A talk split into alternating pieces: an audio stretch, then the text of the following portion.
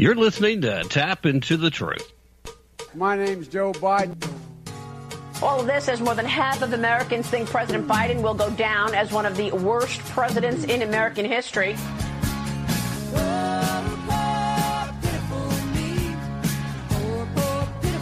I keep forgetting I'm president.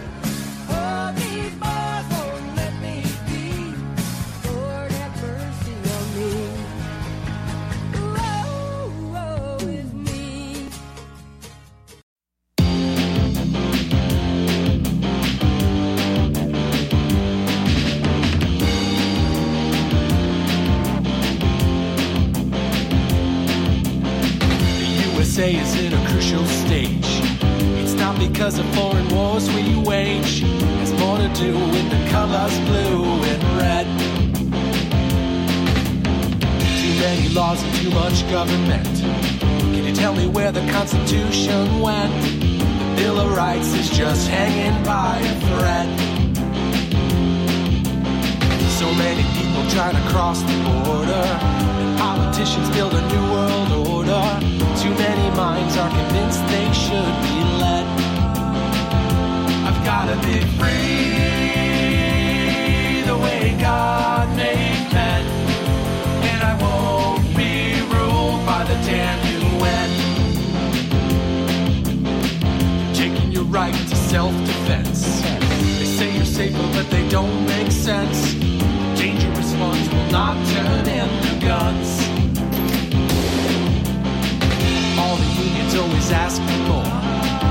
All we buy is made on foreign shores.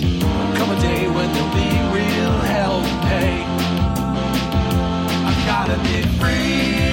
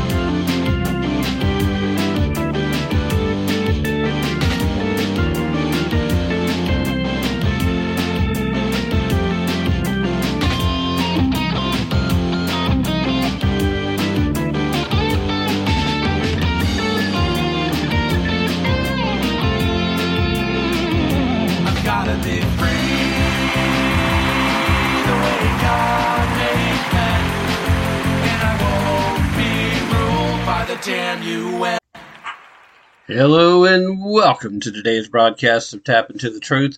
Hope you're having a fantastic day wherever you are and whatever you may be doing, with all the usual caveats, of course. With you as always, I am your ever so humble and mostly peaceful host, Tim Tapp, coming to you from historic Roane County, Tennessee. And, uh, you know, lots of stuff going on and not a whole lot of time to discuss the individual topics like I normally like to because I have two guests on uh, for you today. In fact, the way it's going to break down for those of you that are listening on terrestrial radio is you're going to get to hear a guest number one, a Pulitzer Prize nominated investigative journalist, Mr. Troy Anderson. We'll be discussing the brand new book that he has co authored. And uh, then we're going to have our traditional Sunday afternoon conversation with Ron Edwards that ran a little longer than expected. So we're going to have the first part in hour number one, and then we're going to carry over this second part into hour number two. Now, what that means for those of you listening on terrestrial radio is that you're going to have two days in a row getting to hear uh, good old Ron Edwards because obviously hour number one gets played on Monday and then hour number two gets played on Tuesday. So, you know, you'll get a double barrel dose of the man who's blowing away the myths. Uh, that is Ron Edwards.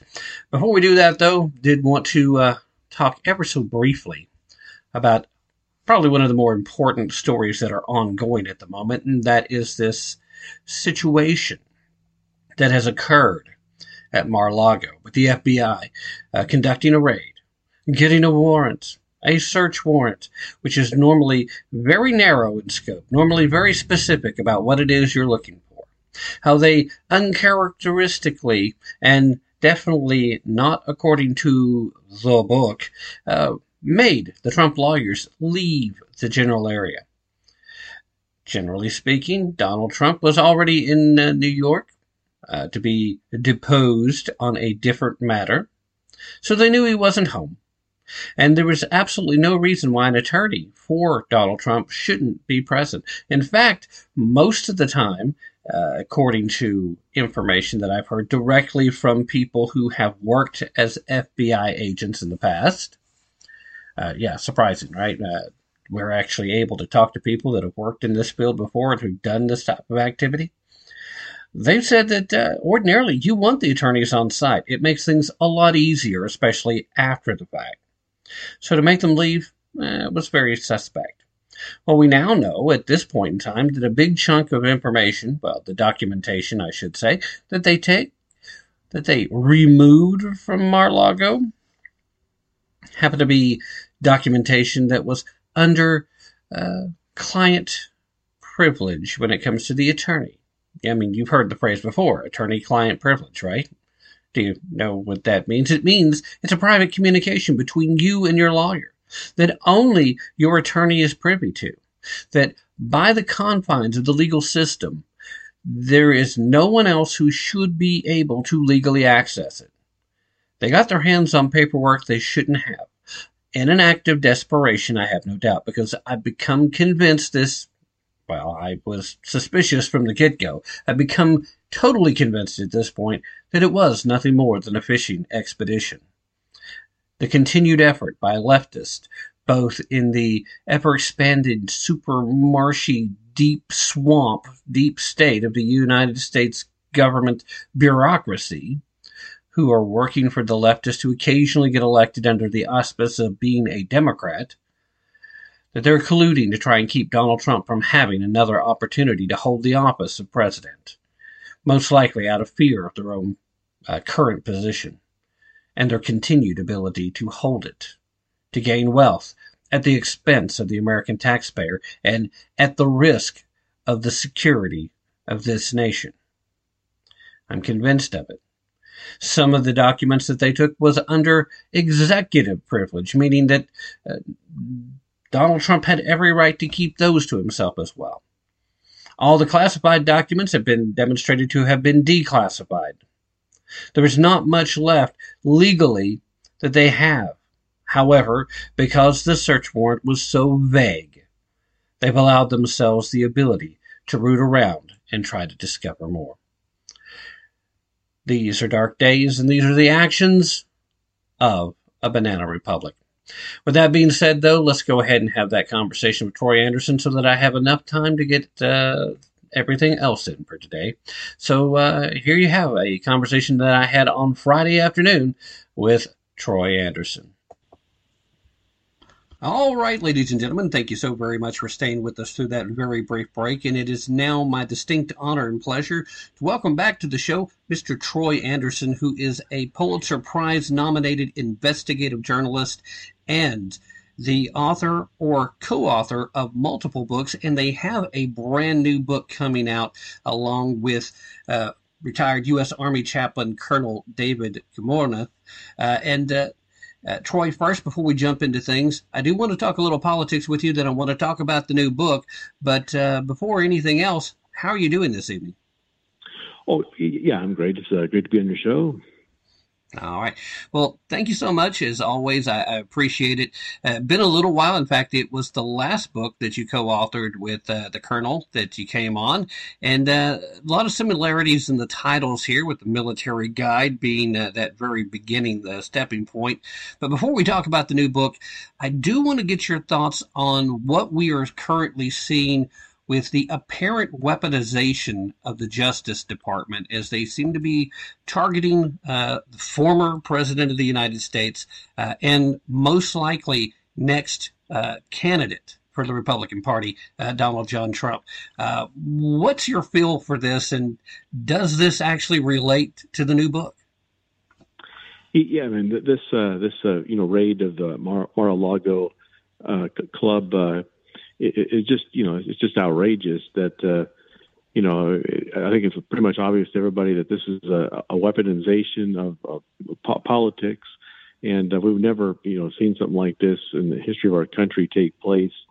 Um, you know, only time will tell what exactly documents they have, but uh, you know, I would I would suspect that uh, it's it's nothing uh, anywhere near the magnitude of what they're uh, you know trying to make it out to be. So, um, you, know, I mean, this is going to have a, a, chilling effect on people running for you know the presidency and uh, and the future of democracy itself. Uh, there's been people speaking out around the world about this uh, abuse, and it's it's hard to hard to believe this this has happened here in America.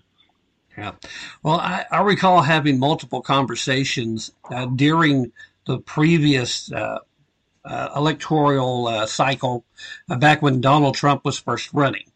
And the discussion then was should Donald Trump go after Hillary Clinton for known crimes? In fact, some that are very similar to what he's being accused of now. And the general perception then was that while it would be tempting and while a lot of us would actually like to see some actual accountability for those people who've held those trusted positions, that it set a very bad precedent and it wasn't a bridge that they wanted to cross for fear that it would suddenly become the norm. Uh, it doesn't look like the current administration has any concerns whatsoever about uh, opening up this particular practice. Yeah, yeah, I think what this demonstrates is that this current administration, you know, um, President uh, Joe Biden uh, has, you know, openly said, you know, several months ago that uh, America needs to lead the New World Order. He um, he wrote an op-ed for the Wall Street Journal a number of years ago saying how I learned to love the New World Order. Uh, he, he's on board with the World Economic Forum's, you know, Great Reset plan. This this new global system they want to bring on board, and so this this raid of, of President uh, uh, Trump's uh, uh, Mar-a-Lago club just demonstrates that you know that they will literally do whatever they possibly can to push their agenda forward, regardless of uh, the cost to America, to freedom, to liberty, to the principles this country was founded upon. Uh, you know, as we've seen, there's been countless uh, essentially made up uh, scandals that uh, the media has, um, uh, you know, disseminated and uh, and now now we're watching th- this with the, the FBI. It's just it's just un- unconscionable. Yeah, I mean, it really is. It, it's frightening if you've been watching this slow, incremental uh, movement from the political left in this country, and uh, I kind of see Joe Biden as being somewhere between a cross between a weather vane for the National Democratic Party, because uh, he can tell you which way the wind's blowing, but also kind of a an empty container because I, I don't really think, especially when you look at his uh, 50 year past in D.C., uh, that it's a natural evolution to go from the places that he has been politically, the stands that he's had, to where he is at now. So he's basically kind of become a hollow container, and his handlers are putting a lot of the new democratic ideology, which actually isn't all that democratic altogether. But with that being said, uh, let's start talking about the book some because I, I, know uh, you're anxious to, to get some uh, some eyes on this brand new book. Uh, first uh, became available back on August 9th, uh, time of uh, our conversation being August 12th, so it's only been a few days. But I would imagine if it was anything like uh, the last book that you guys did, that is probably doing very well already. the title, of course, is The Military Guide to Disarming Deception battlefield tactics to expose the enemy's lies and triumph in truth. So, while there was a lot to disseminate, and I think a lot of uh, room for people to kind of understand how people intentionally try to be deceptive in order to win the game of uh, manipulating you, uh, it really does uh, come back to you guys focusing on how it's been used as a military tactic as a starting point and then the analogies are made uh, moving forward.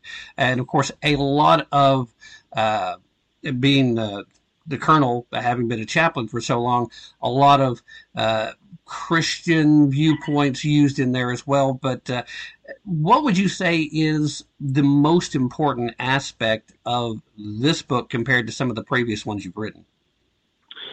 Yeah, so I mean, I've been a journalist for three decades, and I've never seen a time in our country's history where the, the world, America and the world, is so deluged in, in deception.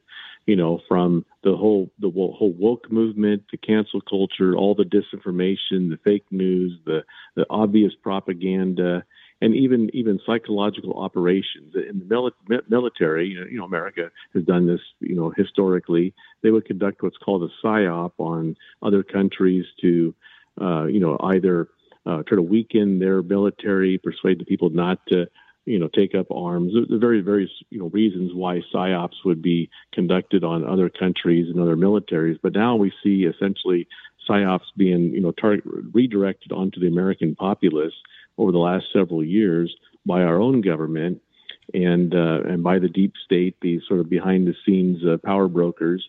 And uh, so we, we're just living in this time of just, you know, massive deception when when Jesus' disciples asked him about the signs of the end, end, times, the first thing he said is, Watch out that no one deceives you. So Christ foresaw 2,000 years ago that we would be living in this time of, of great deceit. And so what we've done in, this new book is, is combined, you know, the Colonel's three decades of experience and uh, wisdom that he gained in the U.S. Army. You know, my my experience and, and learning from being a journalist and and merge that together with what the Bible says, the biblical wisdom, and how you navigate uh, uh, deception, how you overcome deceit, how you uh, uh, you know can navigate this this new world we find ourselves in. And it's especially, I think, it'd be especially helpful for parents who are trying to explain to their kids, you know, this this very strange and Orwellian new world we find ourselves in, and and help them, you know, come to a realization of what the truth is you know, Jesus said the the truth will set you free, and uh, we will live in this time of great deception. And at the at, at the at the root here, the, the stake of all this is our eternal souls. There's a great spiritual battle going on in the background between the forces of good and and darkness, and and uh, you know, essentially, the Bible tells us that. Uh, you know, if we don't uh, turn to God, that you know we could be separated from God eternally. So there's a there's an eternal aspect to this, and that's that's why we why we wrote this book. Yeah. Well, you know, uh, your your points are well taken because I, I, remember under the Obama administration when they first acknowledged that uh, they were actually running psyops on the American people, but they referred to it as the nudge squad. They were just trying to nudge people into the approved behavior, and it's only gotten more uh, insidious since then. And uh, what we see, as you as you rightly said, with the woke culture, uh, there is such a uh, a stigma to refuse to acknowledge that objective truth even exists. All truth must be subjective. You must honor my truth more than the truth because the truth is a form of oppressive white supremacy, whatever the woke crowd wants to throw out uh, to make it sound bad after that. So I'm very, very glad to see that you guys are still working on making sure that this information is available and that you're pointing it out because it's so hard for people to stand up right now and speak out because of the cancel culture that goes along with the woke. And to tell the truth, I normally focus on the political side of things more so than the spiritual. But there is absolutely no question that we're not just fighting against woke ideology, we're fighting against evil. And uh, more people like uh, you and the chaplain uh, really need, I should say the colonel first, uh, really, we need those voices to remind us that it's more than just are we trying to save the republic. We're literally trying to save people's souls for uh, for eternity. And it is a fight that it feels like we're losing. So the fact that the encouragement is there, uh, I, I, really, really appreciate it. Um, I mean, I, I sit here and I keep uh, trying to find the right words to express how much your guys' work means to me. Um, I was really impressed with the last time we got together. It, it, feels like it's been longer than what it has been because I was looking at it and it's it's been better than a year, but it feels like it's been two or three, Troy. So I'm really glad to get to talk to you again. Uh, I may have uh, asked the question before, but before we uh, start wrapping things down, I am kind of curious, and for the purpose of the listeners, how was it exactly that you and the colonel got together in the first place? Yeah, so what happened was I'd, I'd co-written a book called Trumpocalypse with uh, Paul McGuire. That came out in early 2018. And a couple months later, the, the Colonel uh, Giammona got a hold of me out of the blue. And uh, he had said he'd written a book called The Making of a Warrior. And so he was praying, asking God, you know, so I've written this book. Now what should I do?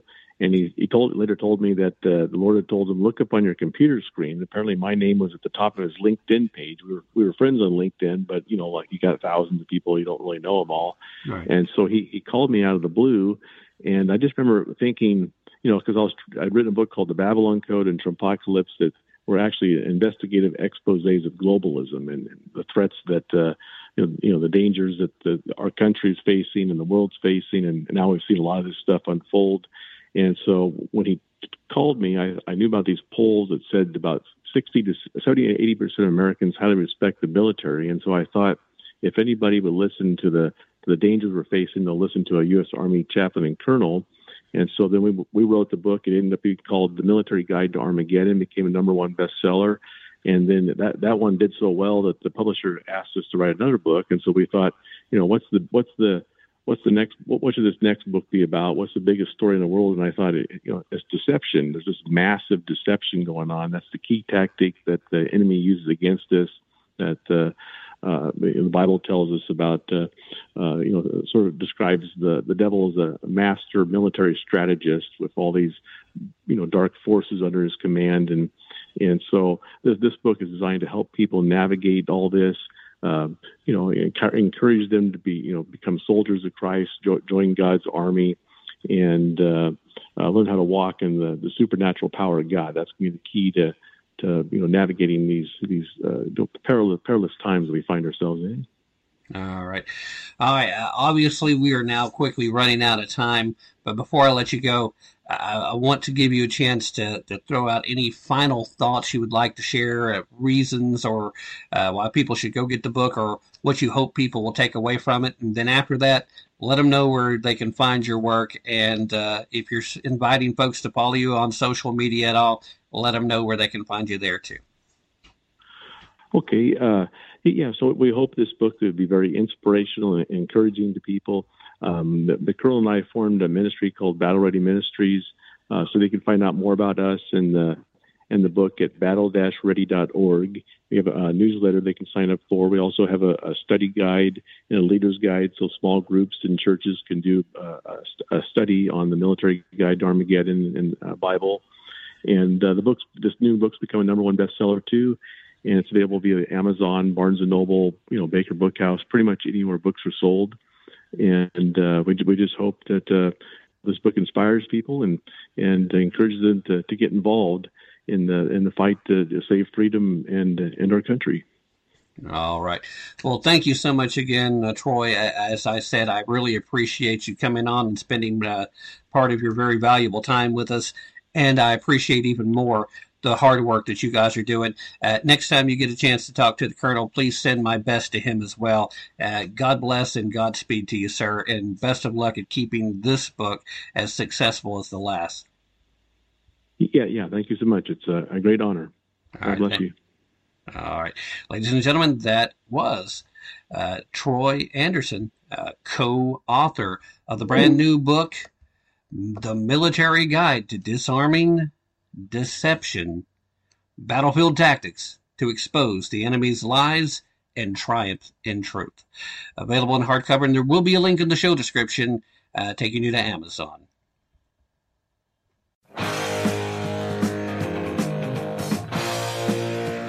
I'm Ron Edwards, host of the Edwards Notebook, and you're listening to Tim Tapp and Tapp into the Truth.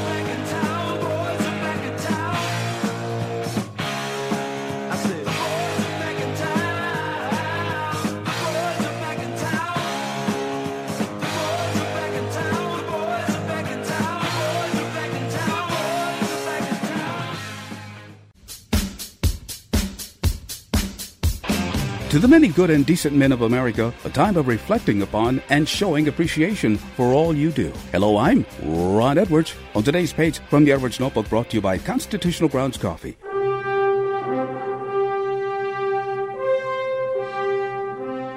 You often pay for a dinner that no one was grateful for. Sometimes you didn't know if you'd make it to payday. thank you for trying your best to be a good man in society that often devalues men. Though you sometimes see your life passing by with your dreams still only in thoughts, you keep it together. For who in this society cares anyway? Most likely, you, the good men of America, will not hear, but I'm proud of you, even though those words of encouragement would help encourage you. You work long hours and leave all the day's frustration at the door in order to be there for your children, because, like my own dearly departed dad, that's what dads do. Yes, the many good men of America shoulder the weight of the world for their families and, when needed, their country as well. To the many, too often unrecognized and underappreciated good men of America, I, Ron Edwards, salute you in appreciation. God bless you, God bless America, and may America bless God. I'm Ron Edwards. Find out where you can enjoy the Ron Edwards American experience via theronedwards.com. Sponsored by the Tri County Liberty Coalition. Constitutional Grounds, the hot air roasted coffee that produces a smoother, richer, healthier, and less acidic coffee. Our unique hot air roasted coffee has a most delicious taste that everyone is raving about. Because you want the best, Constitutional Grounds is the coffee you want in your cup. Simply go to theronedwards.com and click on to the Constitutional Grounds coffee display to make your purchase and to be sure to use the RE20 promo code and you will receive a 20% discount. Remember, Constitutional Grounds, the coffee you want in your cup. All right, ladies and gentlemen, thank you once again for uh, staying with me uh, through that very, very brief break. And it is now my distinct honor and pleasure to continue the tradition on Sundays here on Tapp Into the Truth with having that Sunday afternoon conversation with the purveyor of the Edwards Notebook, the host of the Ron Edwards American Experience. Yes, that's right. Once again, welcome back to the show, Mr. Ron Edwards. Ron, again, as I always say, thank you so very much for your time. I appreciate you uh, giving up that very valuable commodity that you have and you uh, share with us so generously. And uh, how are you today? I'm doing great. Thank you very much. And it's always an honor to be with you and uh, to have an opportunity to speak not only with you, but uh, with your audience as well. And it's uh, really great and love being on your show. You have, you're, you know, you're such a good quality host and uh, you, uh, you know, just, I'm just glad to be a small part of your broadcast. All right. Well, thank you. I appreciate the kind words, and uh, I will endeavor to live up to that assessment, sir. Thank you. All right. Let, us jump into things. There were some big stories. A couple of them are dominating the news feed. Actually, one of them's really dominating the news feed uh, because of political uh, affectations, we'll say. Uh, obviously, the left wants to attack Trump uh, because they're scared crapless of him, and the right wants to protect Trump because they see him as the possible next nominee for their presidential hopes. But at the end of the day, this unprecedented move into Mar-a-Lago by the FBI does deserve a fair amount of attention. But there are some other things that have happened this week, and one of them I want to start with because it's pretty important too, and it's going to have more long-lasting, long-lasting effects on us as Americans than however this shakes out with uh, the Mar-a-Lago story, I think. And uh, then, if time allows, we will try to sneak into another very important story. But let's go ahead and start with that first one. This so-called uh, Inflation Reduction Act, which seems to be an excuse to uh, further empower, embolden, and weaponize the IRS more than anything else, has now officially passed the House, meaning that it is on its way to Joe Biden's desk, which there is no reason to believe for a second he's going to hesitate on signing it. So this, we might as well start treating it as the new law of the land. Uh, first of all, we barely had a chance to talk about it last week. And at that point in time, when you and I were discussing it, the vote-a-rama on the in the Senate had not completed, so we didn't quite know what the outcome was going to be. But by the time I was done uploading last week's show, uh, they had finally passed it from the from the Senate, and that just left the House, and we had already seen Nancy going at breakneck speed. Uh, I still contend that a big part of the reason why they want to push this through as quickly as they have is because they're scared to death what happens when the American people find out everything that's in it. And uh, I've yet to be able to parse through all of it because it's extremely dense, everything that's in it. I don't know too many folks that have gotten all the way through it, and the folks who claim to, uh, some of them I don't think I necessarily trust as a reliable source of information. But mm-hmm. I, I, think the big takeaway here is, according to Nancy Pelosi, uh, her primary reason here is a devotion to Gaia, Mother Earth. Uh, was this something that Nancy did strictly on religious grounds wrong? My God, that's, I mean, she's a great comedian and doesn't even know it. Uh, you know, Mother Earth, Mama Earth. Oh, Lord have mercy. I know the uh, the earth, according to the Word of God, uh, travails, uh, and she's one of the examples of why the earth does travail. Uh, I mean, this is crazy. Isn't it ironic that she is great friends with China, which is one of the great abusers of Earth, if that's what you are to believe. I mean, they are opening up more coal mines. They're doing the the total opposite of what they want the United States to, to do. They're using what they have, which is a lot of coal to run their country. And if you were really concerned about Earth, it was if it was all about your little god Earth, wouldn't you be Welcome to Ron Edwards' page titled The Seven Pillars of Society, which are Mother Earth government, by China, art, and I think Russia and, and other nations, but particularly China. Um, they don't even clean their coal like we do. Well, when we were using coal, um, so they just use it and belch it out like we did in 1945. I mean, with no improved technology, and they they just do their thing. So we know this. We all know that this whole situation is about killing the United States economy by any means necessary, whether it's Gorbachev's Green Cross, which is what they're following through the um, the uh, environmentalist movement anyway, and Mother Earth and all of that stuff squeezed in for good measure. Uh, it, it, it's it's funny, but it's enraging at the same time because we're we're being being screwed by this.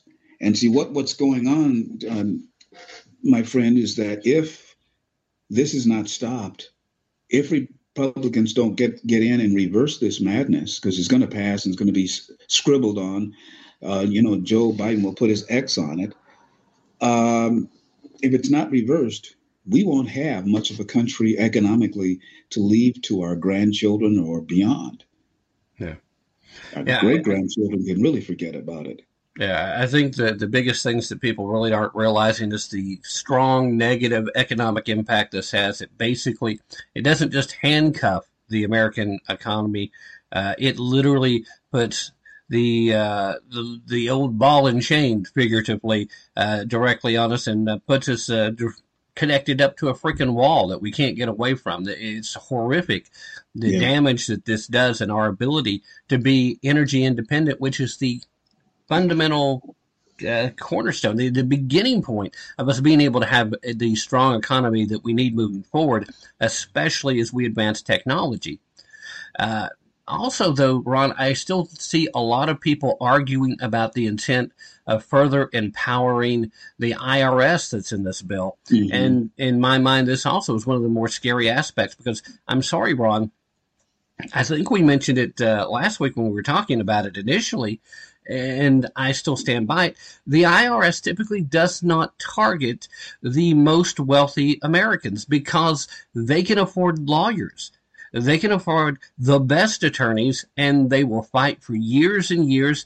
And then, more often than not, uh, those wealthy Americans will win their lawsuit. And it's the middle class, particularly the lower middle class and below, who typically don't have much of a choice because they don't have the means and resources to put up much of a fight against the IRS. And then even if they find a way to do it, by the time the IRS is done dragging this as far as they can in the courts and then eventually uh, claiming uh, the the win for the individual citizen here, they don't get their stuff back.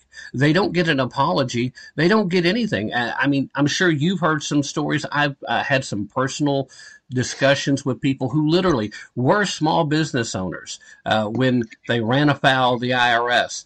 And years later, they finally won the, the lawsuit. But by the, it was by the time it was all said and done, they had lost their business. They had lost their family due to divorce over the continuation of the battle, and they lost literally everything in their life that had meant something, anything that they had built, everything that had been in their mind, their piece of the American dream, all taken away by the IRS when they were in the wrong, and still nothing returned. Nothing that could be returned with the exception of the money, and they never got that back.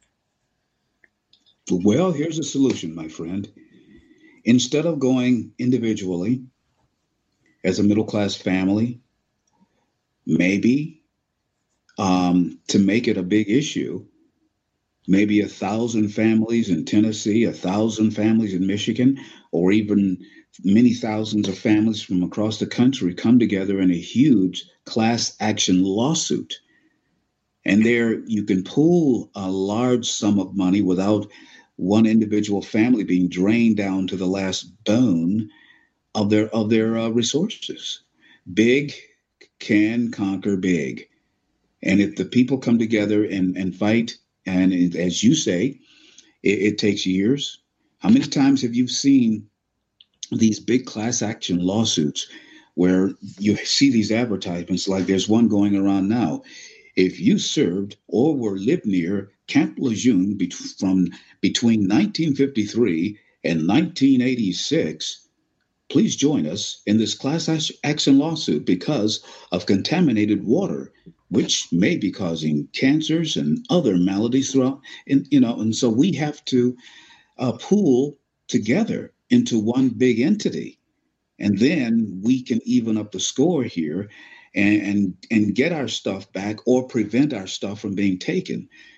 Um, we just, that's, you know, that's goes in line with what I've been saying, Tim.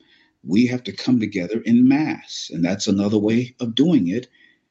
And there, I don't know why it hasn't been thought of before and it's something that can easily be done. There are some great constitutional lawyers that would love, love to, to get involved in something like that. You know, lawyers always want a real big uh, situation to be involved in, and I think that's that's a perfect uh, solution to this.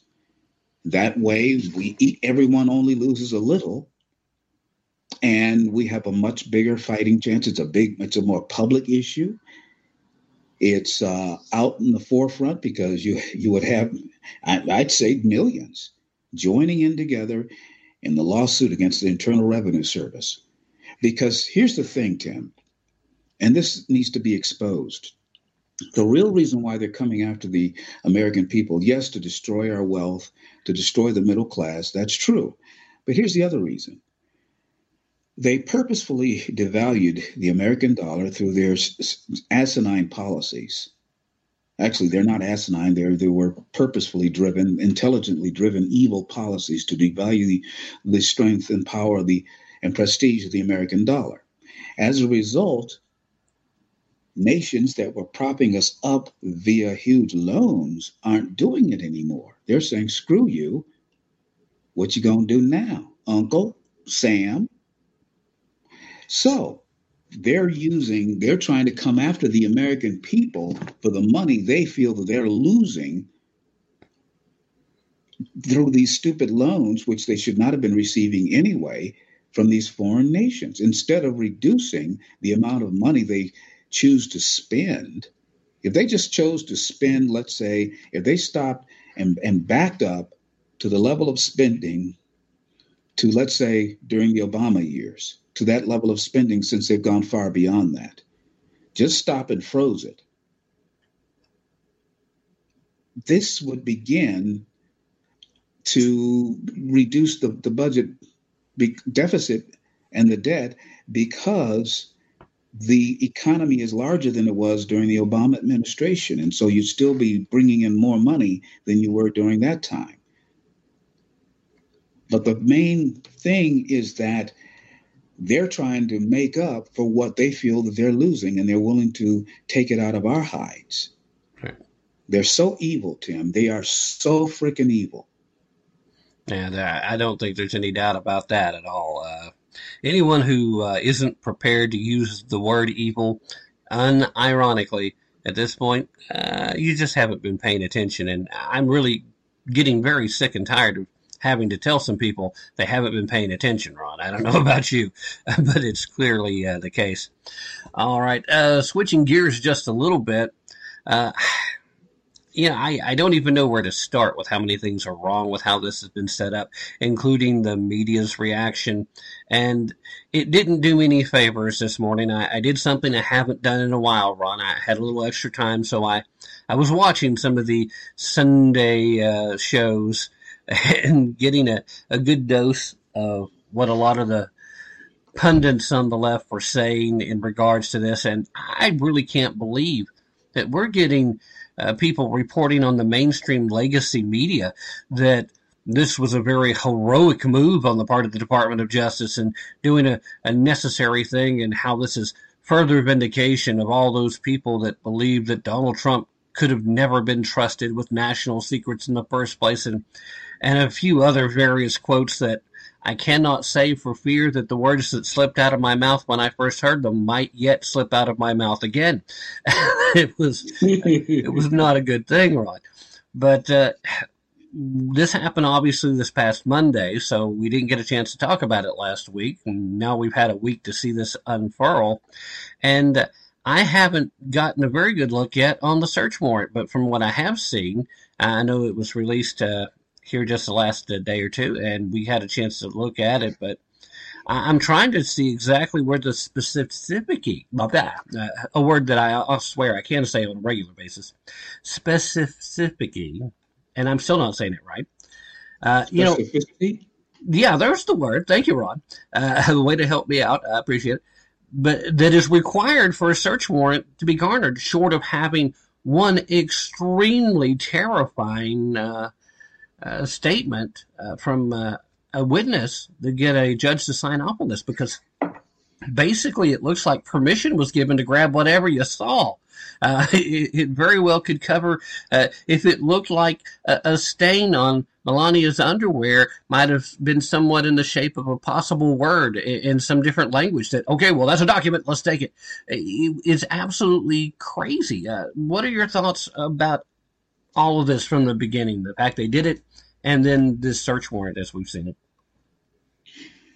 Well, first of all, the fact that they did it, it was a way to announce to all Americans, to all freedom loving Americans, all God loving Americans, all straight family loving Americans, they were basically telling us, screw you, we are in control.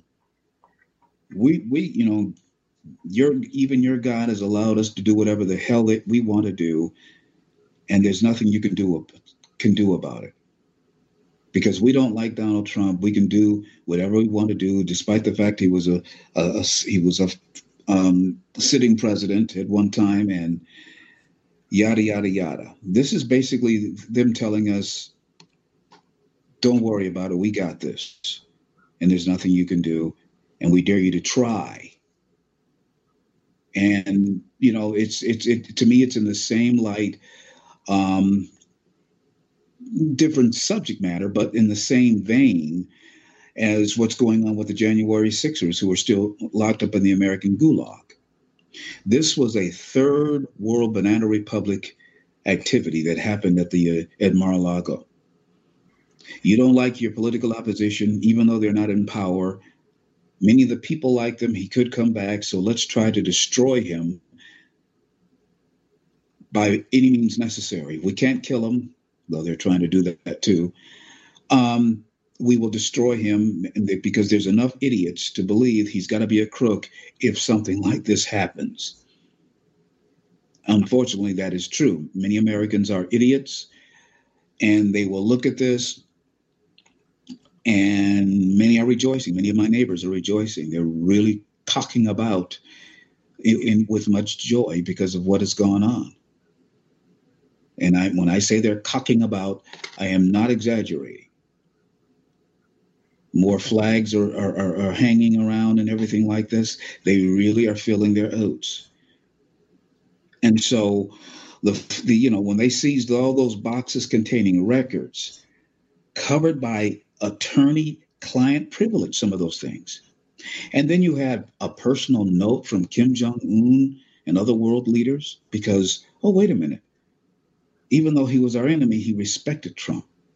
And I think he did call Trump a friend because Trump approached him, yeah, from the position, yeah, you know, I'll blow your fat ass, I mean, behind up, but I will respect you if you respect me and let's work together.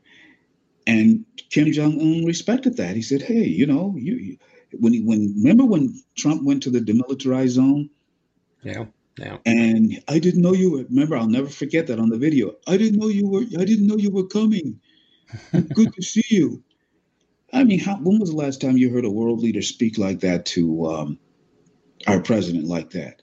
Like a neighbor almost. And the left in our country, and Tim, you may want to shut me up for saying this, but I'm looking at what happened in Mar-a-Lago and what continues to happen to our fellow patriots in the American gulags. Some of them are getting beaten, and I um, had one of them, Tom Caldwell, on my own show recently, this just this this past week, and he's still in communication with some of them. They're still getting beaten. They're still getting starved, and when they're fed, it's bad food. And the only reason why he he he got out is because he would have died, and they didn't want that death on their on their uh, record. Yeah. And so these activities, Tim, are letting us know, hey, all you prayer warriors, all you people on the right, la di da da da, we're in control. And this and they really think that they've got this thing locked, locked, stock and barrel. But I I I, I tend to think otherwise, despite how bad things are. I still t- tend to think that um, a great remnant is, good, is going to coalesce in various segments of society, and there's going to be a big surprise coming. I don't know how. I don't have any details. I'm not that deep. But this is this this is awful. This is one of the most awful things that has ever happened in the history of, of, of this republic turned mob rule democracy. And it for the good and the sake of continuing to be even rightfully called the United States of America, this has to be vigorously opposed by whatever means necessary. Because trust me, Tim, they're doing things, they're figuring out ways to come after everyone who has patriotic leanings. Hmm. Why do you think they did what they did to One America News? See, they're, they're working and they go after patriotic pastors and they go after, they're, they're, this is what they're doing. But because, and this goes back to your point you made earlier, Tim, about the Republicans when they get into power, they don't use that power. How often do they not? You didn't. I'm, I'm paraphrasing you, but how often do they not use, fully use their, their their the, the advantage that they have when they have the advantage? Because many of them, like Deputy Droopalong, Mitch McConnell, agree more with what the Democrats are doing than what Donald Trump did. Remember, it was McConnell who said Trump's agenda is not my agenda.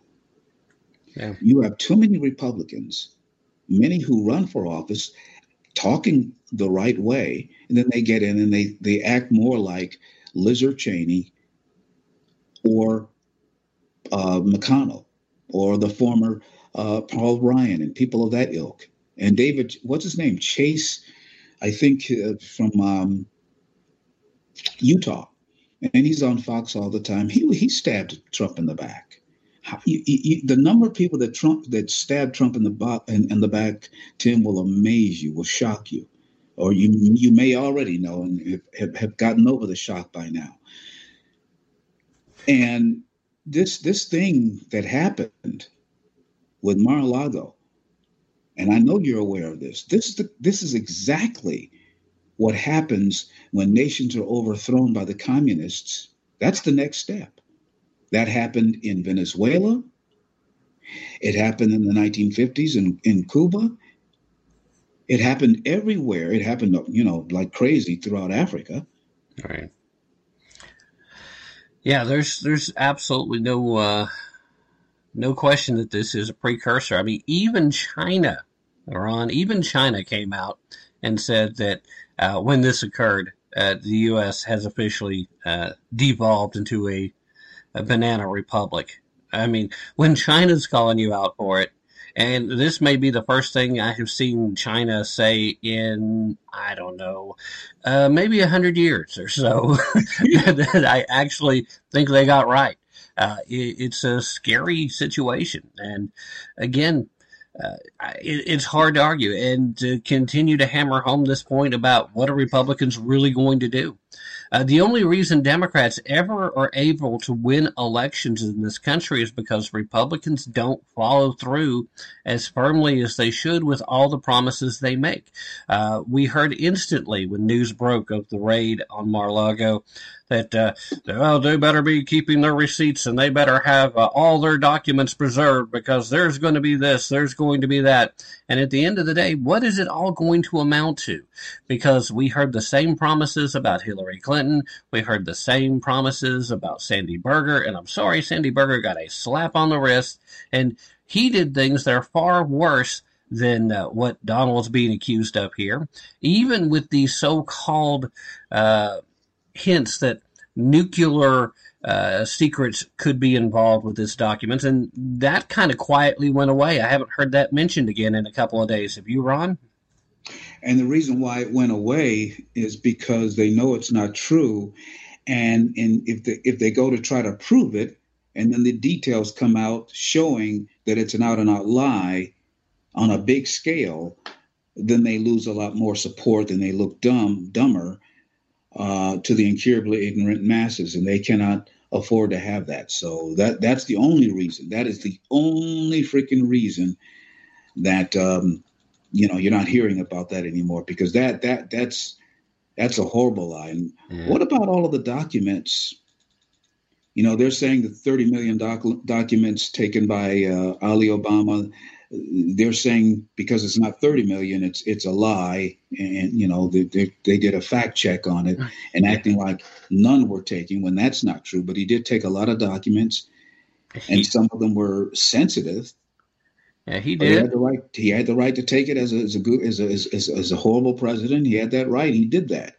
Yeah, that that's the other thing that I was kind of leaning up to when I had mentioned Hillary, because a lot of folks have made this connection between what Hillary did and all the uh, efforts that she went through to try and hide whatever was on the phones and what was on the private server, and uh, how any of those emails ended up on Anthony Weiner. I'm sorry, Carlos Danger's laptop, and. Uh, it's so astounding. But here's the big thing that nobody really wants to talk about, except when it comes time to defend uh, Barack Hussein Alu Akbar Obama, and that is the fact that the president, due to the way they have manipulated things for a while now, the president has unparalleled, and to some degree the vice president as well, unparalleled ability to declassify documents pretty much mm-hmm. at any point in the, the time of them holding the office.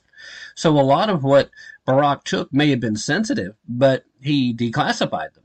Mm-hmm. And a lot of what Donald has has evidently also been declassified. There's been no evidence shown as of yet that any of it wasn't. So there's really no argument, no legal bearing. And based, again, looking at the way this uh, search warrant was written, it looks to me like that initial reaction that a lot of folks had seems to be pretty accurate. This doesn't look like it was anything more than a fishing expedition hoping to further their advancement of the January 6th uh, story, I'll call it. Mm-hmm.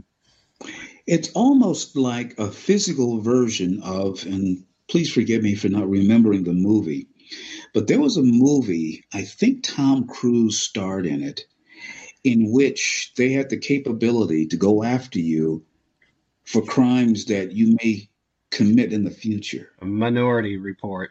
Yes. Yeah. And so this was a paper version of that. Let's keep looking. Let's keep looking. Let's keep looking because we believe that there's something wrong in one of them our boxes. And we're going to keep looking until we find something that we can pin on on him. And because there are so many people that don't like him because he's a good guy, we can do whatever the hangnail we want to do. And that, you know, and that's it, it's it's that base. It's that low level uh, of an operation. But the reason why it can happened is because China was right. We have become a giant banana republic. And I, I was so in agreement with, with what they said. And you know the other reason why they said it? Because as much of an enemy as China is, and Kim Jong Un and all the rest, one thing that, that, that the Chinese and these other enemies like is a strong enemy. What I mean, someone they an adversary that they respect. They respected Donald Trump and grew to grudgingly like him. And when they see something as great as United States, even their their their their arch enemy, the United States, crumble, self crumble, they they lose respect. Oh, look at them, they're punks. They look they they've just punked themselves out. There's no there's no respect. And that's pretty bad. You do so much harm to yourself. It's like this guy wants to fight you, right? And you walk in the house and you go and you, you go to the mirror and you start beating yourself up. And you beat yourself up so bad you're injured. And so you walk out there to face your enemy and he doesn't have to do anything because but but but just tap you and you fall over because you've already beat yourself up. The united states has voluntarily prostrated herself on the globe's scene. What can we do we've uh, winnowed down the power of our mighty military to nothing compared to the other two uh, uh to russia and china combined we winnowed away the power of our once mighty, mighty dollar, thanks to uh, Nixon getting us off the gold standard and the rest spinning out of control. Actually, the nucleus of all this decline began under the Woodrow Wilson administration. I mean, we've done more to ourselves because, as I've said throughout the years, no one else could hurt us but God. No one else could really take us down but God. We were the most powerful thing uh, of living organisms in the world other than God. It was God, then the United States. We at one time we, it was exactly that way, and now um, they've they've in their desperation to make the United States hold nothing so that they won't be mad at us. We'll just be like a common nation. We'll winnow away our own greatness so that we'll just be an equal nation. And which is retarded because the United States is supposed to be representative of the possibility of a better life for humanity, unlike any other nation since God put Adam on the earth. And so when you give up that God ordained greatness, you just say, yuck, just spit it away like it was just garbage or whatever. And you that's why, and they know you, many of our enemies, man, understand, especially Putin. He understands the principles that the United States was supposed to abide by. And that's why he respected Donald Trump for trying to reconfigure those principles in the United States. Because it was Putin who said, You nations are supposed to be Christian, but you all are the biggest hypocrites. You all are the most crooked. He was he was really talking talking at uh, the European Union at the time and Ukraine, which all, to, to varying degrees, call themselves Christian nations with the exception of Turkey. He, he, I mean, this is why I have so much respect for Putin. Without saying he's a good guy, but I do have a lot of respect for the man because he, better than many Republicans, pointed out the hypocrisy and the stupidity of, of, of, basically of us giving away our own greatness and our own power. And you cannot, it's just like Tim, you know how black people are running around in this country always yapping about uh, slavery and things of that nature, and how the white man, the white man, they don't respect us. Well, hell, how can anyone respect you if you don't respect yourself? And the United States has basically taken her skirt and put it over her head and is like the harlot whore, a self whore on the world stage. And, and, and no one respects a harlot, a real harlot. No one respects that. Does that wrong. make sense? I mean, does the comparison make sense to you or? Um, and unfortunately, it, it rings true way, way too much. I, I just, it's not that I have to disagree with you. It's that I freaking hate to have to agree with you. You know, it's uh, it's harsh imagery, but it is absolutely accurate. I, I can't fault your uh, reasoning. Uh, you are correct, sir. As as we have multiply uh, uh, addressed the idea that respect is something that must be earned and that uh, it also must be given before you can expect it to be earned. I think that seems to be the over uh, overarching theme of the conversation so far and almost everything we've talked about. Uh, a lack of self respect and a lack of respect of others uh, simply leads to uh, de evolution into mob brutality uh, which does seem to be the path we're on. Ron, we are running long in this segment, which actually I kind of like because I like uh, delving into the topics a little bit deeper than uh, we uh, usually get to. But I need to go ahead and take a little bit of a break right now. So uh, if you will bear with me to the other side, we will pick right up where we left off. Meanwhile, you guys stay right where you're at. You're listening to Tapp into the Truth with my special featured guest. Ron Edwards, and we'll be back right after this.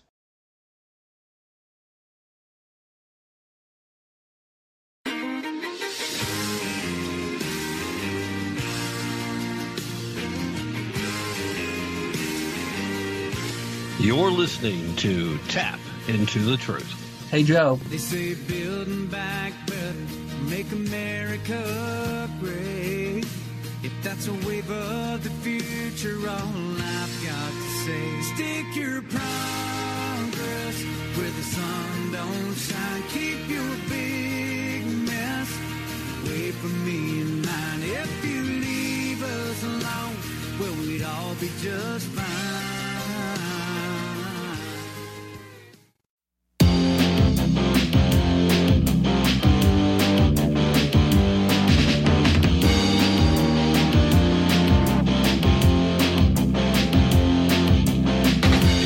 Is in a crucial stage. It's not because of foreign wars we wage. It's more to do with the colors blue and red.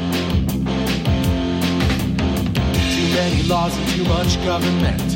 Can you tell me where the Constitution went? The Bill of Rights is just hanging by a thread.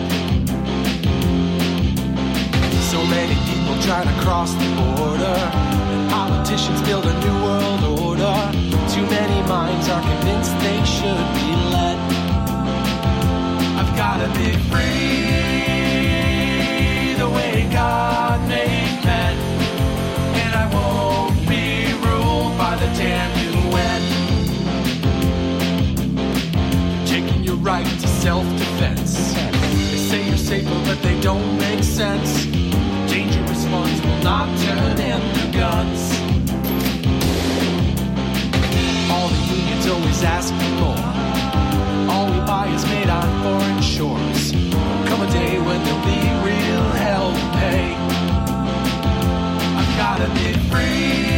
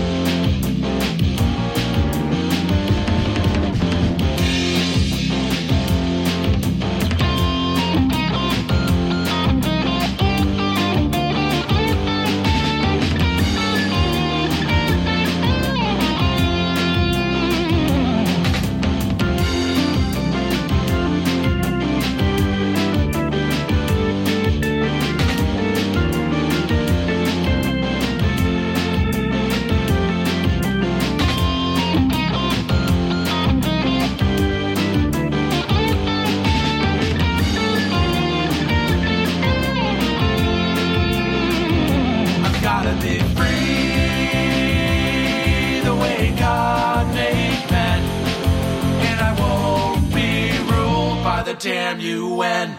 And we are back. Thank you so very much for staying with me through that very brief break.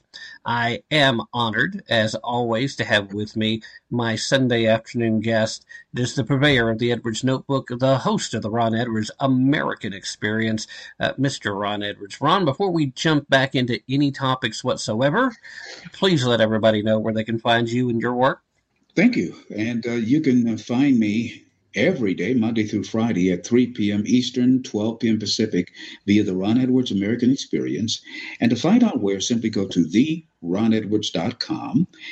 And uh, you'll find information about where you can find the show and also about a little bit about the Ron Edwards American Experience, as well as the Edwards Notebook commentary, and also a very, very good coffee product as well. All right. Uh, before we get to this week's discussion of the seven pillars, which we have covered three so far, we've got four more to go. Uh, I did want to touch on a topic, a couple of stories that, in my mind, are very closely related. And uh, the fact that, quite honestly, granted, the big story in Mar-a-Lago is kind of overshadowing everything, but uh, these are important stories that are not getting hardly any coverage at all, and I would like to help remedy that. This is important. First, we saw Salman Rushdie.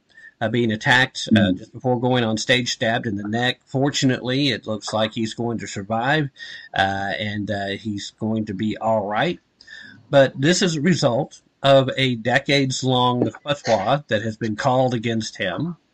And uh, then we also got news that there was a aborted attempt against John Bolton, former U.S. ambassador to the UN, uh, also as a result of a fatwa that's been put forth by the Iranian government.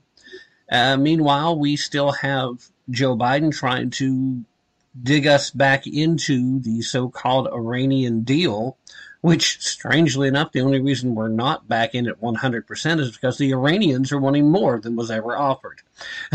so uh, it, it's not like uh, the smart uh, people are in charge currently, at least on our side of the Atlantic. But uh, what, in your mind, is the overarching uh, concern from these two stories? Because while there's a lot of difference in why the fatwas have been called, there is still this major important, and there's been a lack of focus, Ron, a lack of focus, uh, and I may have mentioned uh, this to you in our pre conversation before we came on air.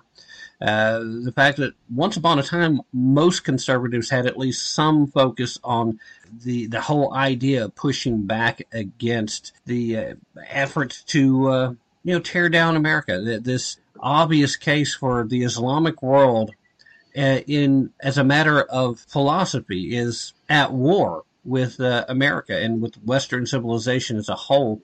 The counter jihad movement uh, was a focal point of a lot of folks and doesn't seem to be in focus too much.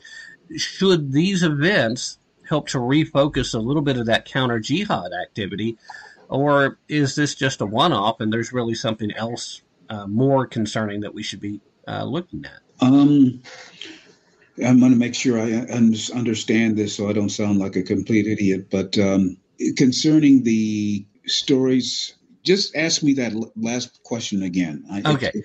Uh, basically, should these two stories, the uh, the authoritative attack on John Bolton and the uh, successful attack, but yet unsuccessful in so much that Salman Rushdie is going to survive, should these two attacks refocus uh, American conservatism on counter jihad activity, or is there something else more insidious that we should be looking at? I think we need to look at that and other things that are more insidious. I mean, to me, they go hand in hand.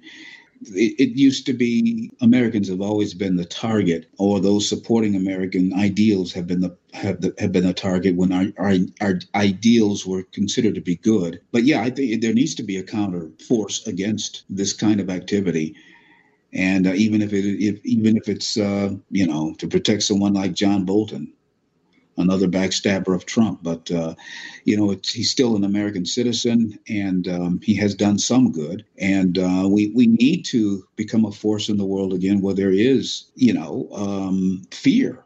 We need to re- reinstill the fear of well, if you get caught going after Americans or or those that support us in any way, there's going to be a big heap of trouble. We're going to keep looking for you, and um, there's got to be. We just cannot just look the other way or just let time pass and because appeasement only brings about encouragement of those who would carry out these kinds of activities. So what you know, what if they had gotten their way and they killed John Bolton? What if they gotten they were more successful with Rushdie and, and Rushdie and killed him? They tried to, and he almost died. They think he'll recover now, but uh, the the fact is he was attacked. And so, yeah, we need to. I'll just just say it frankly. We just have to become a little more nasty in the world. I, I just because see, a lot of people forget, especially in the amongst uh, the Christians, they forget that you deal differently between nations than you do between individuals. You, if you attack me, even if I defend myself, I'm obligated to forgive you and try to make peace, this, that, and the other, because it's an individual thing. But nation to nation, organization to organization, organization fighting against a nation or whatever, nope, it's totally different. You you go after them and you clean their clocks by whatever means you need to. It's called espionage and, and we need to have a lot of that. But the espionage that works on behalf of the United States, not U.S. grown espionage to work against we the people, right. to undermine our nation. So, yeah, I don't think it does us any good to uh, look at parents who are attending uh, PTA meetings and claim they're as domestic terrorists when we have actual terrorists uh, crossing our southern border, for example, on the fairly regular. And uh, we'll say it's okay because they fall into a category of people that are referred to as gotaways. And, you know, we really don't know how many of those there are, so uh, it couldn't be that bad. Uh, meanwhile, uh, you have uh, mayors in New York and, and Washington, D.C., that are getting a small sample of what Texas border towns see every day, and they're losing their minds. But, you know, it, it still kind of circles back around to the idea. It's been a while since I've heard the phrase Islamophobia thrown around, and knowing that that is a place where the left likes to go when it comes to trying to silence conservatives who are uh, discussing the threat of the jihadist Mohammedans, it, it really makes me wonder if we haven't kind of lost focus altogether. But part of the reason for that I suppose it might be legitimate, Ron, and correct me if I'm wrong. Don't we have bigger fish to fry here within uh, the United States? Uh, we have people currently supposedly in charge of our government that may be a bigger threat to this country than any jihadist ever thought about. Yes, because not only are they a, a, threat in their own right, they compound the threat that they represent by appeasing enemies by letting them into our country by the thousands every single day. So they're a double threat. They're a domestic and an indirect international threat. And and see this is why and, and I wish more people would in the name of Jesus read the Constitution from the beginning to end, just in one sitting, and study those amendments because there are certain instructions in what we, the people, are required to do if the government is not operating on behalf of the interests of the United States of America. And with the exception of the Trump years and the Reagan years, the United States government has not overall been operating on the according to the best interest of we the people or our nation as a whole. They have not been.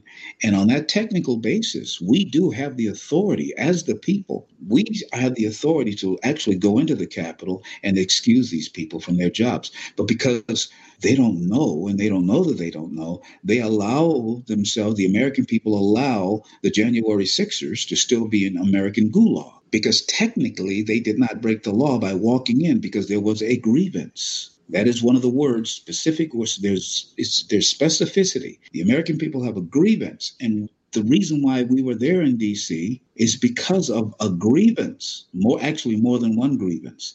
There are legal reasons that we have the right as the American people to go in there and say, uh, Nancy, you are excused. Um, Deputy Drupalong, Mitch McConnell, you are excused, sir. We have that right. Ali Obama, I'm sorry. Um, Bo, um, Uncle Joe, you are excused. Miss Giggles, uh, Kamala, you are excused. And if you don't believe me, go read the amendments of the Constitution, and I will not, and I refuse to name which one. Because because everybody needs to read them all. I, I am on board, Ron. so it's there, and and and, and it, it just you know if um you know if I wasn't a middle aged guy wanting to hold on to my hair, I did I I would have pulled my hair out by now, knowing what I know and what I see, what is going on, what is allowed to go to go on, even by conservatives. I mean, you have these constitutional scholars like uh, Ted Cruz, Teddy Cruz, he, he's touted as a scholar, but yet I have yet to have hear him announce, well, wait a minute, when it comes to the Constitution, we have the right to voice, to go to the Capitol and to voice our grievances with the government. And if they are not operating according to the Constitution, that's kind of like how you how he would sound. And we have the right to go in and excuse them from their positions of authority because they're not they're working against us, uh, Tim. They are killing this nation. They are doing a, a worse job than Putin at this time even wants to do. But see, there they keep screwing around. They don't tell you how many how many ways they are screwing and aggravating and agitating people like Putin and trying to get a war of agitation going, and at the same time, and at the same time appeasing the other enemy, the bigger enemy, China, and at the same time putting yourself in a weak state, and then by accident, you do the right thing by going to Taiwan while you're in a weakened state because I think they want this country harmed. I really do. I, you know, I, I always knew they wanted to harm us as far as our rights domestically and as far as our economy. I think they want this this country physically harmed. Well, there's certainly every indication that that might very well be the case. Uh, you know what, Ron? We haven't even gotten to our discussion of the seven pillars yet for this week, and I definitely want to make sure we continue that because uh, they are all important. So uh, let's kind of shift gears there because I have no doubt we will be able to revisit this previous conversation because uh, let's face facts. It seems like every breaking news story, there's evidence of exactly what you're saying. So we'll be able to circle back around, I assure you. This week, we want to talk about the pillar of family. We've been kind of going uh, down the order that you have them listed on your webpage, which is theronedwards.com. And uh, you have a great explanation of how that's all part of how any uh, functional society is allowed to stand and uh, continue. We've talked about media, we've talked about free market economics, we've talked about government. Uh, family it is this week. First one, how is it you define family for those of our leftist friends who have trouble with that? And then how is it that family is one of those seven pillars? And we will jump off from there. Well, the reason why I believe that uh, family, since I didn't put these things together, but I believe that they were added, family was added as to one of the uh, major pillars, seven pillars of society, is because, as my dad used to say, a nation is only as strong as her families, especially a nation such as the United States. The United States was built upon by, upon and by families. And it is because of stable families that we are afforded the opportunity to have what we call the middle class, the maintenance of principles, that are first inculcated into the young minds of, of, of, of children by their parents, which are to be reflected in government school. For example, in the family, Tim, a proper um, upbringing of children begins at around one years of age. You start correcting them then. Then, when they reach, let's say, eight, you start explaining why you are teaching them this, that, and the other. By the time that they're 13, the age of bar mitzvah, um, for the Jewish community, but it, it, the, the principles lie across the board. They are able to act as young adults if given proper instruction all the way up and through. And it, for instance, when, when your child is 10 years of age, you start giving them the opportunity with you by their side to make decisions. For instance, the family wants to go out to dinner. Okay, Johnny or Sally, um, you decide this week where we're going to um, to, to, to, go out to, to dinner. You decide how much we should give for the tip. And then you give them a parameter, you know, it's supposed to be 50, 15%, da da da da da and you start the, allowing them to make these kinds of decisions, which puts them right there in a public setting, and they're learning how to function publicly. After you have been teaching them for years how to act at the table and how to act in the home and this, that, and the other with, with principles. And you don't get that. I'm sorry, Tim, you do not get that. 90% of the time, you do not get that in a one parent household. Now, it's it's more likely you would get it in a one parent household if the one parent is the father, because fathers traditionally are more logical and more principally oriented. They see things more black and white. This is right, this is wrong, and function that way if, if he has a good moral upbringing himself. And this is very, very important. And the reason why you're seeing, for instance, the, the, the, the possible death of freedom of speech, first of all, freedom of thought. Now they're now in the, in the process of killing the freedom of thought. And the reason why I say that, sir, is because since they have tried to kill the, the American family and the and the and the importance of, of the father, which influenced to a greater degree the thought processes of, of, of the children. Because, like I said, fathers were the more principled teachers. Not saying mothers were bad, because there's some great moms who support those principles, and, and but they're more nurturing and this, that, and the other. If the father is more cut and dry, son, this is this is what you do. Dot dot dot. Uh, uh, uh yes, dad. you know, and and and and you inculcate that respect for authority and these things these little you know and, and some people will look at that and say ah, family corn but whatever but the reason why you have a nasty pelosi acting the way she is and all of these nitwits in colleges who you mention of um, freedom of, of, of freedom of religion oh no I, I, you can't say that. That I, you're you're in, you're, you're you're upsetting me. I need a safe space, and they are using this to destroy thought, the thought processes.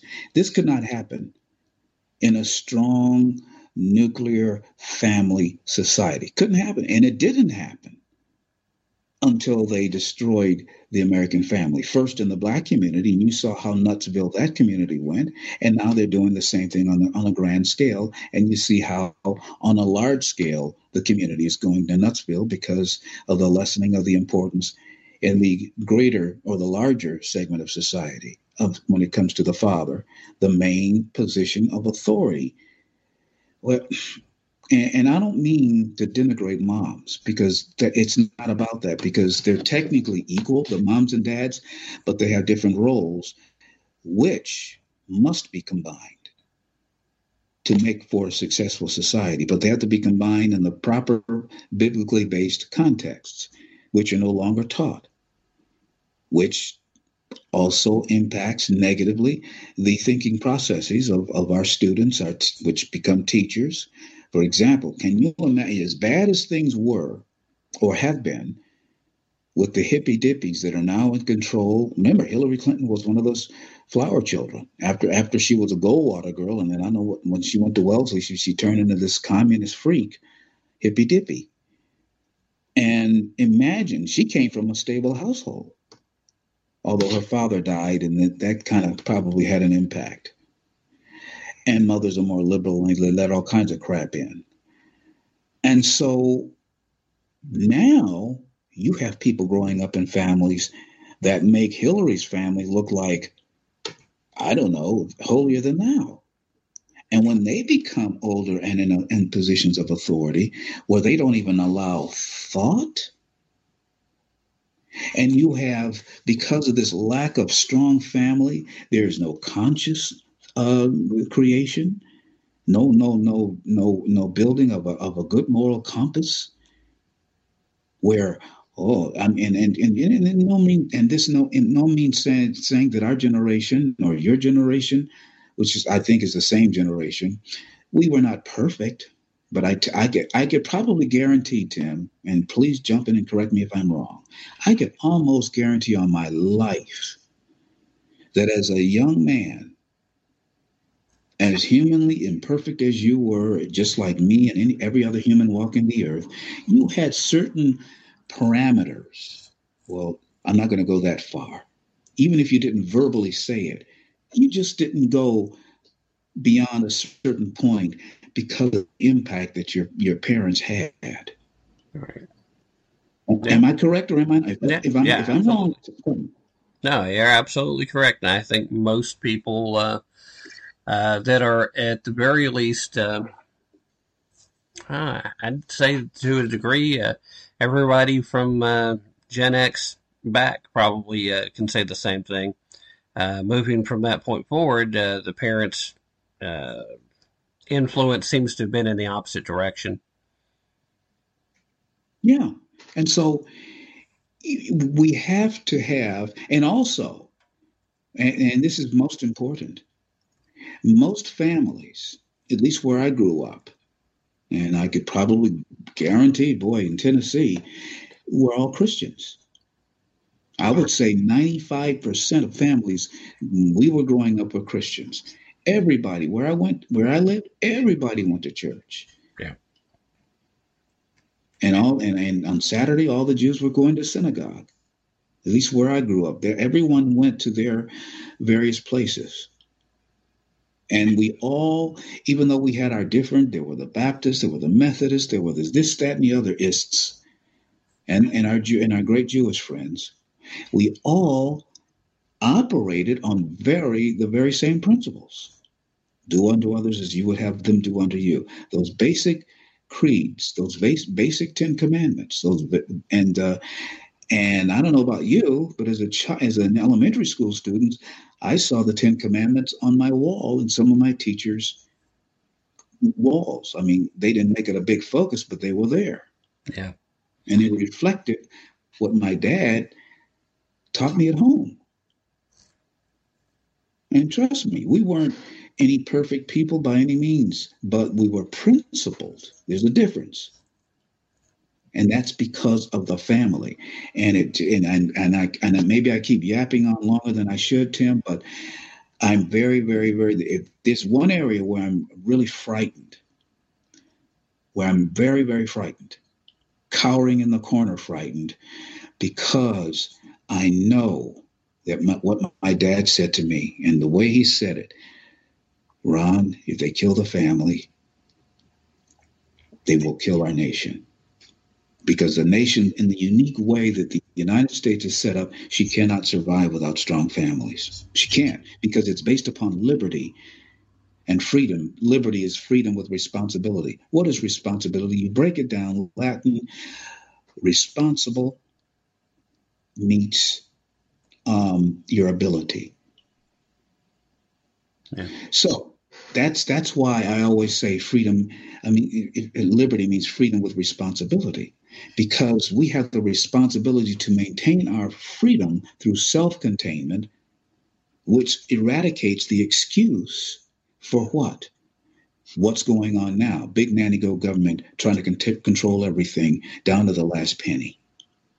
And that is happening. Uncle Joe is happening because mommy and daddy did not keep up their their their their their their, jobs in in, re, in more recent generations because if the principles had been taught correctly, even with a schnook like Uncle Joe, the impact would not be as powerful as it is now.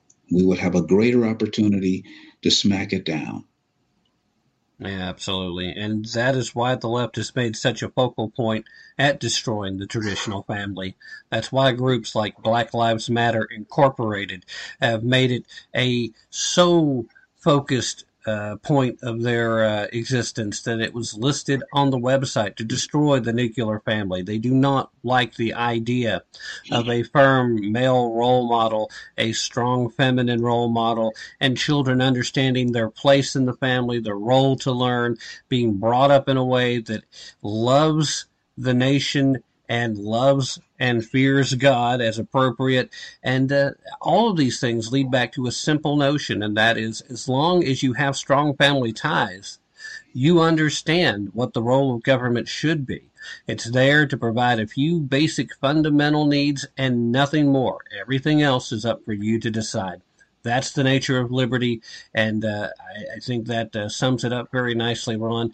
Uh, we are going to have to kind of leave things right there, but before we go, uh, is there any final thoughts you'd like to share? I don't mean to sound corny, but I just ask you, Tim, and and uh, your family. I ask your listeners to pray for this nation every single day, and pray for God's wisdom, because as we seek His wisdom, I believe we, we, we will be undefeated. We will not be defeated if we seek His face, seek forgiveness for what we allowed as a people he will hear from heaven and will heal our land. Second Chronicles 7:14. And on that, I thank you, Tim, for allowing me on your broadcast again, and um, and we will continue to pray for our great nation. All right. Well, as always, thank you again for being so generous with your time. Uh, a very precious commodity in these days, in particular. And uh, you know, keep up the good work, Ron. Uh, Godspeed, God bless, and uh, don't ever quit because man, we need more uh, fighters on the front line, not fewer. And you are one of the good ones, my friend. Thank you for everything. Thank you, sir, and thank you for being one of the great ones. And uh, Godspeed. Ladies and gentlemen, that is indeed the purveyor of the Edwards Notebook, as a host of the Ron Edwards American Experience. One more time, check him out at theronedwards.com, Mr. Ron Edwards. We'll be back after this brief break. You're listening to Tapp into the Truth. My name's Joe Biden. I keep forgetting I'm president.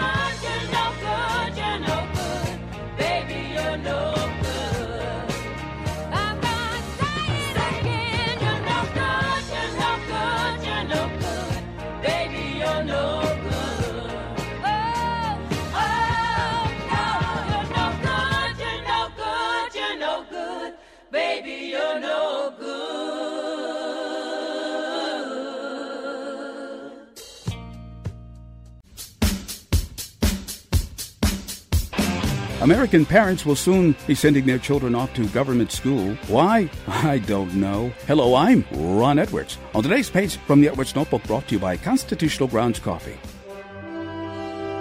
as parents once again send their children to government school for indoctrination. Your children will be bringing home a school informed consent form. Please read that form carefully because many such forms say, quote, I authorize the health staff to administer medical services, immunizations, and therapeutic procedures to my child as deemed necessary. If you are a parent, be sure to draw a line through the immunizations, then initial and date it where that lined out word is, and make a photocopy of that form before you, the parent, not your child, should return that form to school. Whether the document contains the word immunizations or not, you should handwrite on the form, I do not authorize anyone to give my child so called immunizations. Then initial and date that. In addition, do not, and I repeat, do not send the signed form with your child. Take it yourself after you make a photocopy for your records. Anyone who gives your child an immunization without your written consent, that is assault and battery. You've been warned. I'm Ron Edwards. Find out where you can enjoy the Ron Edwards American Experience via theronedwards.com. Sponsored by the Tri County Liberty Coalition. I remember a teacher that I had. Now I only I went I went through the seventh grade. I went to the seventh grade. I left home when I was ten years old because I was hungry. And I used to, this is, this is true. I work in the summer and I go to school in the winter. But I had this one teacher. He was the principal of the Harrison School in Vincennes, Indiana. To me, this was the greatest teacher, a real sage of, of my time, anyhow. He had such wisdom. And we were all reciting the Pledge of Allegiance one day. And he walked over, this little old teacher. Mr. Laswell was his name. Mr. Laswell. He says, uh, He says, I've been listening to you boys and girls recite the Pledge of Allegiance all semester, and it seems as though it's becoming monotonous to you. If I may, may I recite it and try to explain to you the meaning of each word? I, me, an individual a committee of one. Pledge. Dedicate all of my worldly goods to give without self pity. Allegiance, my love and my devotion to the flag, our standard, O glory, a symbol of freedom. Wherever she waves, there's respect because your loyalty has given her a dignity that shouts freedom is everybody's job. United. That means that we have all come together. States, individual communities that have united into 48 great states. 48 individual communities with pride and dignity and purpose all divided with imaginary boundaries, yet united to a common purpose, and that's love for country. And to the Republic, Republic, a state in which sovereign power is invested in representatives chosen by the people to govern. And government is the people, and it's from the people to the leaders, not from the leaders to the people for which it stands. One nation, one nation, meaning so blessed by God, indivisible, incapable of being divided, with liberty, which is freedom, the right of power to live one's own life without threats, fear, or some sort of retaliation and justice, the principle or qualities of dealing fairly with others. For all. For all. Which means, boys and girls, it's as much your country as it is mine. And now, boys and girls, let me hear you recite the Pledge of Allegiance. I pledge allegiance to the flag of the United States of America and to the republic for which it stands, one nation, indivisible, with liberty and justice for all. Since I was a small boy, two states have been added to our country, and two words have been added to the Pledge of Allegiance under God. Wouldn't it be a pity if someone said that is a prayer and that would be eliminated from schools too?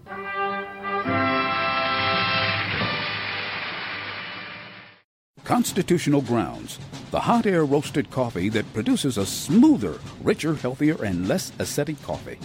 Our unique hot air roasted coffee has a most delicious taste that everyone is raving about.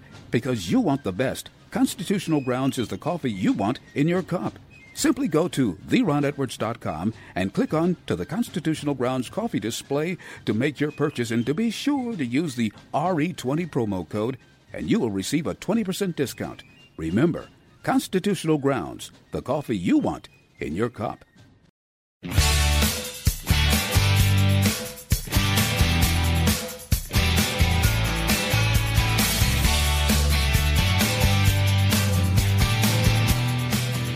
You're listening to Tapp into the Truth. It's all been done. It's all been done. It's all been done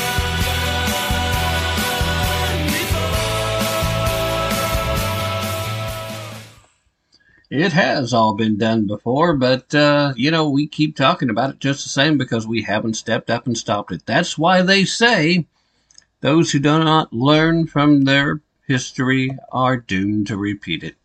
All right, ladies and gentlemen, you may have noticed I've not made any special efforts to try to sell you anything. However, no, at least for this broadcast. However, I would ask you to come visit me at tappintothetruth.com. That's T-A-P-P intothetruth.com. And, uh, you know, scroll down past recent guests and take a look at, at all the things that, uh, are on the banners and buttons and click and visit a few of them and see what you have to say. In the meanwhile, what do you say we talk a little bit more about some of the things that are ongoing? I had so much of today's broadcast kind of rolled up into conversations I've had recently. Had a conversation last Friday with Troy Anderson. That was back in hour number one. Had a extended conversation with Ron Edwards, so half of that took place in hour one, and half of it took up the uh, biggest part of uh, the first half of hour number two. And uh, here we are with uh, not really enough time to to get into any one particular topic. However, there are several topics that are worth mentioning, and I will see if I don't just happen to fall onto one and spend a little more time on it. Uh, some of the headlines that are uh, making uh, a little bit of waves. It would appear that uh, Jeffrey Toobin has announced that he is stepping aside from his current responsibilities, and needless to say, the conservative people, and I mean the people, have really stepped up to make memes and clever quibs on Twitter and uh, everything from quitting to spend more time with himself to countless other things with a touch more vulgarity that I can't actually share on air, but most of them flat out hilarious. So I guess at the end of the day, most conservatives would simply respond to the news of Toobin stepping away as just go Toobin yourself. Anyway, uh, also uh, there are workers, a workers union, I should say, that's suing McDonald's, seeking $250 million. Seems like a pretty big ask until you take a little bit of a look at what it is they're exactly asking for. Uh, as we take a peek there, it's not in the United States, it's in Australia, but an Australian workers' union that represents 250,000 employees is suing the chain, claiming that they refuse to pay break uh, they refuse paid rest breaks. Well, here in the United States, that doesn't happen uh, very much. So, generally speaking, I don't see why there would be a requirement for such a stay. However, every country has their own set laws, and at the end of the day, if a business decides to move into a expanded market, they should be aware of what the laws are in that market. The Shop, Distribute, and Allied Employees Association spent two years conducting an investigation and now was targeting McDonald's and 323 of its operations, claiming roughly 1,000 McDonald franchises ignored in a systemic and deliberate manner the mandatory 10 minute break for working four uh, or more hours in a row. The union is seeking damages of 250 million. Okay, so as we're looking at this, it would appear that I misunderstood based on the headline exactly what it was they were asking for. They're claiming that McDonald's hasn't been giving them their 10 minute breaks for working uh, more than four hours. Uh, that that is actually something that does occur in most states here in the United States too uh, roughly a state by state situation here, but but yeah, generally speaking, if you work four hours, you're entitled to a 10 minute break. Now, it doesn't have to be on the clock. In fact, most places say that if you're on break, technically you are off the clock. But if you haven't been given that time in which you were due, I can see the argument that maybe you're entitled to being paid a little bit more since uh, you violated the law. I would actually think a uh, much bigger lawsuit would be in order there. Uh, well, but hey, you know? It's McDonald's. It's Australia. Let them do what they want to do. We'll kind of keep an eye on it, but uh, it seems interesting. Another headline out there uh, Whitmer's kidnapping plot. Uh, evidently, the FBI informant in the case slept in the same room and smoked weed with one of the defendants. Hmm. It makes you still ponder the question of how much of this was a FBI setup. Or is that just me? I don't know. It feels like somebody should be asking some more questions. What about you? Anyway, the FBI use of a confidential human source is again a centerpiece of a second trial of two men accused of conspiring to kidnap the governor of Michigan. A jury hung on federal conspiracy charges against Adam Fox and Barry Croft in April, while acquitting two other men charged in the same conspiracy. Two more men pled guilty to the charge before the first trial began back in March. After the government failed to secure a conviction on a single charge in April, federal prosecutors chose to pursue the case against Fox and Croft again. The FBI arrested the two men in October of 2020 after a seven month investigation into conspiracy and kidnapping and potential potentially assassinate Governor Gretchen Whitmer. While the men made violent statements against Whitmer and concocted plots, sometimes extravagant, against the governor over her COVID lockdown regulations and other actions. The defendant's attorneys have argued that their clients were just venting, which actually I can kind of see that argument. I know I have vented quite a bit, uh, even here on air. And clearly, if I'm saying it on air, I really, really don't intend to carry out any acts of violence. That would be kind of silly. I like to think I'm a smarter guy than that. If I was actually going to do something, uh, these folks, they'd get together with like-minded individuals who simply didn't like the idea of being under constraint, especially in such a unconstitutional fashion. Why are they not allowed to vent? I mean, if you're really coming up with these wild and crazy plans, hey, what if we did this and did this? You're engaging into some emotional fantasy uh, therapy here, as opposed to actually planning on committing an act of violence, right? Anyway,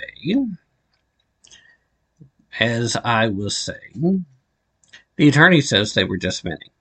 The attorneys further argued that the investigation, which involved dozens of FBI agents and informants, uh, well, it amounted to entrapment. Prosecutors have said that the defendants were part of a dangerous and radical group that took concrete steps to carry out kidnapping and potentially killing the governor. Those steps included several training camps and two trips to survey the governor's vacation cottage. Like the first trial, the key part of Fox and Croft's legal defense is the behavior of the FBI's confidential human resource, also known in some circles as a snitch, or a rat, or a stool pigeon, or in this case, probably somebody that's actually on the payroll, not just some random source. Oh, I just happened to be part of the group. No, I don't think that's what happened here, guys. Anyway, in testimony on this past Friday, Defense attorneys focused on the relationships that two informants, uh, Jenny Plunk and Steve Robinson, had with the defendants. Both informants smoked marijuana, a federal crime, with Croft. At one point, Plunk also shared a hotel room with the defendant, at least according to the folks over at Yahoo News. Quoting here, does the FBI have a policy about opposite gender sources sleeping in the same room? Uh, Croft's attorney, Joshua Blanchard, was just asking the FBI special agent Christopher Long. Croft then asked if Long had ever been a part of a case in which an informant was sleeping in the same room as someone under investigation. Long, of course, replied that he had not. Long also faced questions over the text that he sent to Plunk during the investigation when the group of militia members wanted to distance themselves from Croft. Long pushed Plunk to keep the group together, saying, quote, You just have to find common ground. Show them the good ideas Croft brought and show them what's workable and not. A comprehensive, I'm sorry, a compromise may be needed on both sides. Now, see, that compromise, that effort is clearly an effort to try and keep the group from recognizing that these guys that are, if not federal agents, are certainly informing federal agents at this point. Maybe they're pushing way further than this group was comfortable doing. Even in their wildest dreams, even in their wildest efforts to vent, as we have heard the phrase used, maybe they had no interest whatsoever in actually pursuing anything quite this dark. Just some food for thought. Also, one, let's see, yeah, based on the time allowed, this will be the last one we really even look at. And uh, not all that important in the grand scheme, but when it comes to talking about Alec Baldwin, I try not to miss too many chances. Uh, evidently, and again, our friends in the FBI managed to make headlines. Uh, according to a report from the FBI, the fatal shooting that uh, occurred on the movie set of Rust uh, looks like there may be some trouble for Alec Baldwin after all. He was kind of hoping he was past this, evidently. Doesn't look like he made it uh, to that safe ground. An FBI forensic report uh, has reportedly concluded that the revolver that was used during the fatal shooting of the cinematographer, Miss Hutchinson, on the set of the movie Rust, could not have been fired without pulling the trigger. So Alex lied that it just kind of went off which has been thoroughly debunked by a ton of gun experts as well as uh, several several media types, not news media, but movie media types. Some of my favorite responses uh, came from Kevin Sorbo, and uh, then also uh, some responses from uh, John Schneider of Smallville and Dukes of Hazzard fame not to mention several other things he's worked on since then. But hey, let's face it, that's what most folks know him from. Uh, in fact, I'm still trying to remind people that he had a, a decent country music career as a singer, uh, although I've been around long enough to know was probably the only big hit that he had during that time frame. He still had several smaller hits, and and he did well. Uh, at any rate, uh, this particular report comes in response to Alec Baldwin shooting Hutchinson on the movie set after he claimed that he believed he was handling a firearm that was not loaded with live ammunition. That much may very well be true, but you're always supposed to treat a firearm as if it is loaded. That's the first rule of gun safety. And every uh, professional that handles weapons or manages an what they refer to as the arsenal on set. Uh, they teach the actors the same thing. So Alec should have known better anyway. At any rate, the FBI report obtained by ABC News says that the 45 Colt revolver, quote, could not be made to fire without a pull of the trigger. So, while in a quarter cocked position, a half cocked position, and a fully cocked position, you still had to pull the trigger. Didn't matter. If the hammer on the revolver was on the uh, decocked position, the firearm could discharge a round by striking the hammer, which is a standard way that a revolver operates. In an ABC News interview uh, late last year with George Stephanopoulos, Baldwin said that he had pulled the hammer as far back as he could without cocking it, and then he let it go of the hammer, and bang, the gun goes off. So you'll notice that even in that interview, which we talked about at the time, Baldwin had changed his story a couple of times to that point. Uh, he also said in the interview that the trigger wasn't pulled. I didn't pull the trigger. I didn't. Well, the FBI doesn't seem to believe you any more than anyone else did. Santa Fe District Attorney uh, Mary Carmack Alt- Altway, Altway, I think. Uh, trying, I don't mean to uh, butcher your name there, and apologies. But uh, effectively said that in a statement earlier this month that nothing was being ruled out in terms of what prosecutors could do. So, kind of looks like there's a good chance that there may yet be some legal repercussions for Alec Baldwin in regards to what happens next in his career. That's, uh, I guess that's going to have to be it. We're kind of running down and running out of time here. I certainly hope you guys have enjoyed the conversations, and uh, we'll definitely get back to you uh, later this week because you know that's what I do. I I come on and I do the show. I'll get back to you. Sound like I'm trying to duck a phone call. Uh, no, guys, uh, just uh, I find myself amazed that uh, that I get the opportunity to talk to you, and I I want you to know that I do not take it for granted. I appreciate the opportunity to reach out and and to be part of your lives. That uh, if you give up some of your time to listen to the show, uh, whether you're listening on terrestrial radio or if you're listening to the podcast, and regardless of how that may happen, regardless of how it may go, at the end of everything, you still made that choice. You pushed a button, you clicked a button, and uh, you're you're part of the listening audience, and and I appreciate it. I really, really do. Hope you enjoyed the conversations with Troy Anderson and with Ron Edwards today. And I hope you'll tune in again on the next opportunity, uh, again, regardless of how you're listening. That's going to be it for me for now, ladies and gentlemen. Thank you so very much. And as always, remember don't take my word for it. Definitely, definitely don't take their word for it. Be prepared to put in some effort, and most importantly, Use your brain if you really want to tap into the truth. Meanwhile, one final message for Joseph Robinette Biden Jr. before I go. This is Tim Tapp.